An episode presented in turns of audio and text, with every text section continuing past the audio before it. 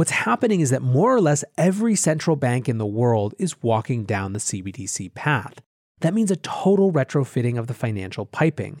This will be, for a company like Visa, the single biggest and most important transition in the company's life. They either win and carve out their place in the new regime, or they'll be relegated to the past. Welcome back to The Breakdown with me, NLW.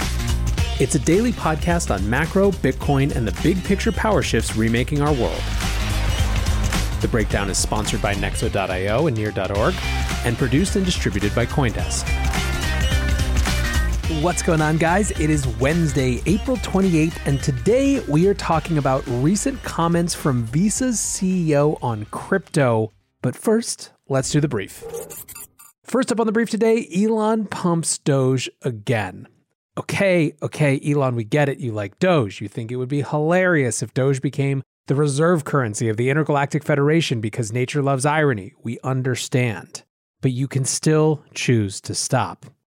Early this morning, Elon tweeted the Doge Father, SNL, May 8th. Now, you would think at this point the ability for something like this to pump the price of this meme coin would be nil, but oh no, that is not the case.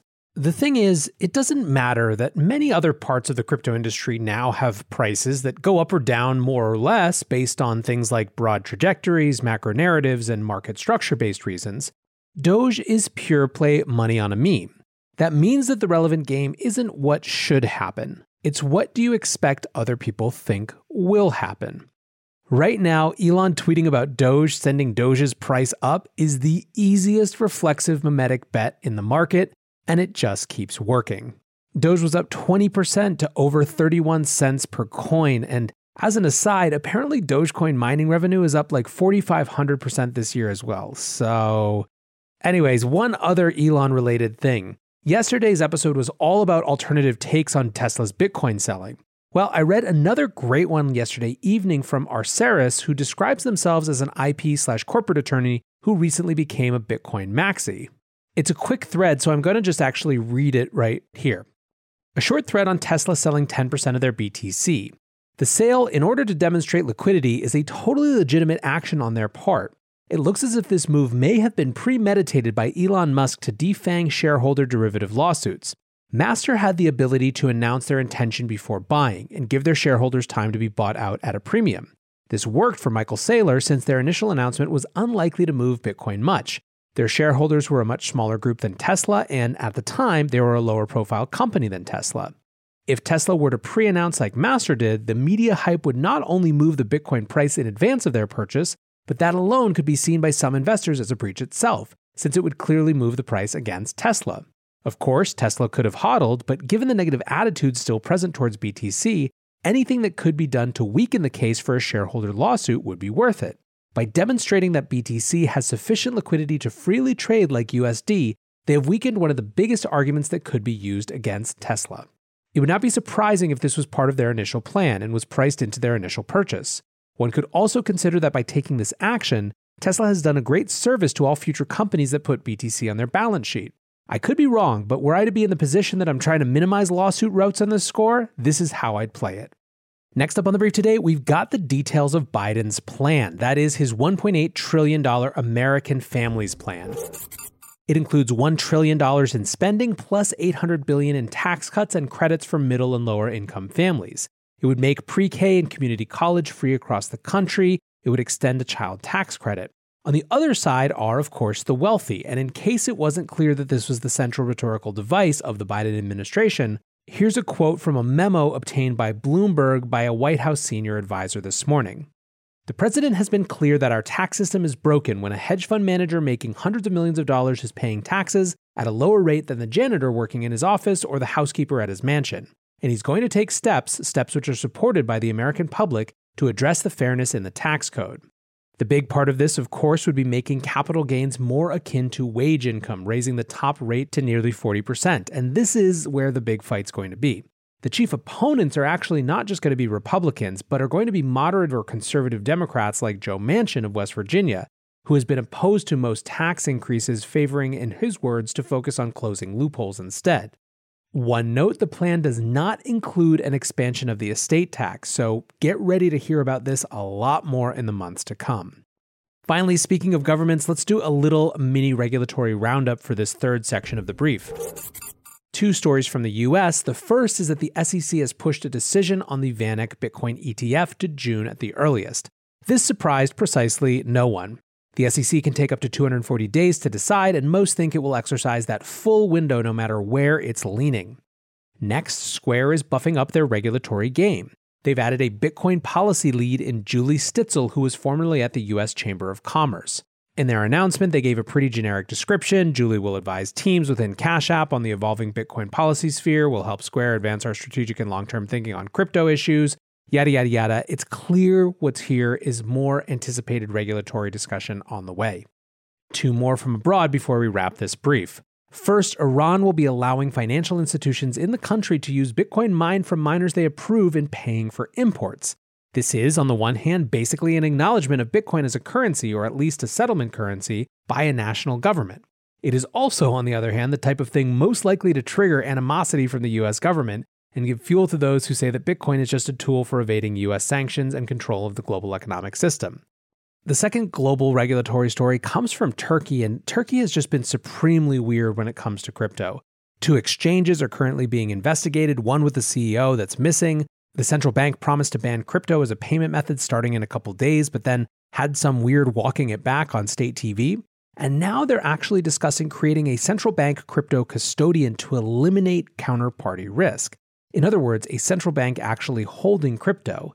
This is a pretty amazing evolution and something that I'm going to keep my eye on closely. Looking for the best way to unlock your crypto's liquidity? Nexo.io is exactly what you need. Borrow against your digital assets at just 5.9% APR. Earn passive income with yields of up to 12%. And swap between more than 75 market pairs with the instant Nexo exchange. Try the Nexo wallet app to get the whole 360 degrees of crypto banking. Get started at nexo.io. Did you know nearly $338 million worth of NFTs were sent last year? And in 2021, that number is growing faster than ever. Looking to make your first NFT? Check out Near's fast, scalable, low cost open source platform. Learn why Near is the infrastructure for innovation at near.org. That's N E A R dot O R G to learn more today. With that, let's shift to our main discussion. It is earnings call season. And of course, earlier this week, it was an earnings call where we learned about Tesla's sale about 10% of its Bitcoin. Yesterday on their earnings call, Visa chairman and CEO Al Kelly discussed crypto, and where it got really interesting was in the Q&A section. Dan Dolev from Mizuho Securities asked, "You spoke a little bit about Bitcoin earlier and about the use case for crypto and Bitcoin on cross-border transactions. Can you talk a little bit more about that and the kind of progress you're making on settlement and stablecoins and the steps you've taken on Ethereum? I think there's a lot of interest out there in what you guys are doing there and how it's positioned. Al Kelly positively jumped out of his seat to answer that question. And interestingly, it wasn't your standard couple of lines, this was a full framework. So let's go through to see how they actually see this market. First of all, they split the market into two broad segments. The first is Bitcoin. They say primarily assets held by people, not used much in payments. We think of them as digital gold. The second are what they consider digital currencies, which interestingly they include within both CBDCs and stablecoins, basically anything directly backed by existing fiat currencies. It's clear that Visa, as a payments company, is a little more focused on the second area. Indeed, Kelly said that this area is, quote, definitely emerging as a payment option, and they're running a public blockchain, which is really, in essence, an additional network, much like an RTP or ACH might be. Kelly then goes on to articulate five different opportunities they see in the space. The first is super simple enable customers to make a purchase of these currencies or Bitcoin. They said they're working with wallets and exchanges to make sure they're facilitating acceptance in people's ability to use their Visa cards to buy. The second opportunity is, quote, enabling digital currency cash outs to fiat. And this to me is really interesting.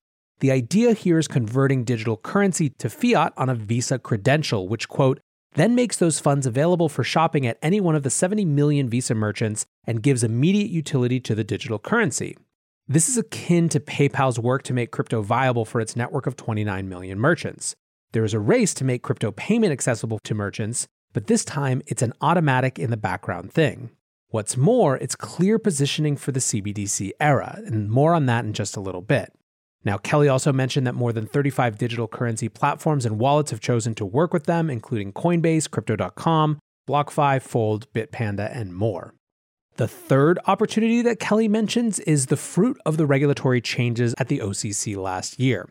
I've said a bunch of times that one of the big battles this year is going to be for who gets to provide the underlying infrastructure for traditional financial companies to offer crypto services to their end users. Here's how Kelly describes their third opportunity. Quote, enabling financial institutions and fintech partners to be able to have a crypto option for their customers. He discussed how they created APIs for financial institutions to purchase, custody, or even trade digital currencies, and also mentioned their partnership with Anchorage as the first federally chartered digital asset bank on this area. They talk about their first rollout with First Boulevard, which is, as Kelly puts it, a digital neobank focused on building generational wealth for the black community. I don't know about you guys, but I'm pretty excited to see a company no less than Visa connecting the dots between crypto and building generational wealth for the black community. The fourth opportunity area is around settlement. And again, this is another something that I've previously reported here. They've upgraded their infrastructure at Visa to allow financial institutions to settle with digital currency stablecoins, starting with USDC. Now, Visa transacts in 160 currencies every day and settles every evening in 25. USDC is now among them. In his comments, Kelly said that it's similar to settling in USD, but obviously with some new integration work required with custodians and other partners. Last on the opportunities list is central banks, central bank digital currencies specifically, and this is the silver tuna. So let's just read his full comment. Quote Central bank digital currency is being explored in many nations, and I think it could end up proving to be quite valuable in countries where the infrastructure to distribute cash is either unavailable or limited. And it's one of those factors that hinders these 1.7 billion people I referred to in my remarks that are outside the financial mainstream for being in the financial mainstream. So we're talking to central banks about the criticality, though, of public private partnerships, and in particular, the criticality of acceptance, because for these central bank digital currencies to have value, they're going to have to be secure in the minds of consumers. This is, I think, in many ways, driving all of the rest of this. The last time there was a battle for crypto payments, it was 2011, 2012, 2013, and it was just about Bitcoin there really wasn't much merchant demand, and early hodlers didn't super want to part with their Bitcoin either, which is why that faded away. What has changed? Are there really more people who are desperate to pay with their crypto? Not really. What's happening is that more or less every central bank in the world is walking down the CBDC path. That means a total retrofitting of the financial piping. This will be, for a company like Visa, the single biggest and most important transition in the company's life. They either win and carve out their place in the new regime, or they'll be relegated to the past. It sounds bombastic to say that, but I 100% believe it to be true. The advantages that digital currencies offer in terms of things like settlement time and assurances are simply going to be too big for them to be anything but totally ascendant. Now, Visa naturally has a lead right now, right? It's a brand that people already trust there is a world in which everything transfers over to a central bank digital currency system, but the end user experience remains largely the same. That will work if and only if companies like Visa lead the charge. If they don't do it, however, if they don't rebuild their rails to accommodate crypto and digital currencies and in the process position themselves to be part of the bold new future, someone else will. This is the key fintech arms race of the next decade, and it's going to do nothing but get louder from here. Anyways, guys, I appreciate you listening. I hope you're having a great week. Until tomorrow, be safe and take care of each other. Peace. We're witnessing the greatest paradigm shift in finance in modern history. Join thousands of newsmakers and influencers talking the future of money at Consensus by Coindesk, a live virtual experience of leaders, changemakers, virtual reality meetups, keynotes from Ray Dalio, Gary Vaynerchuk, and much more.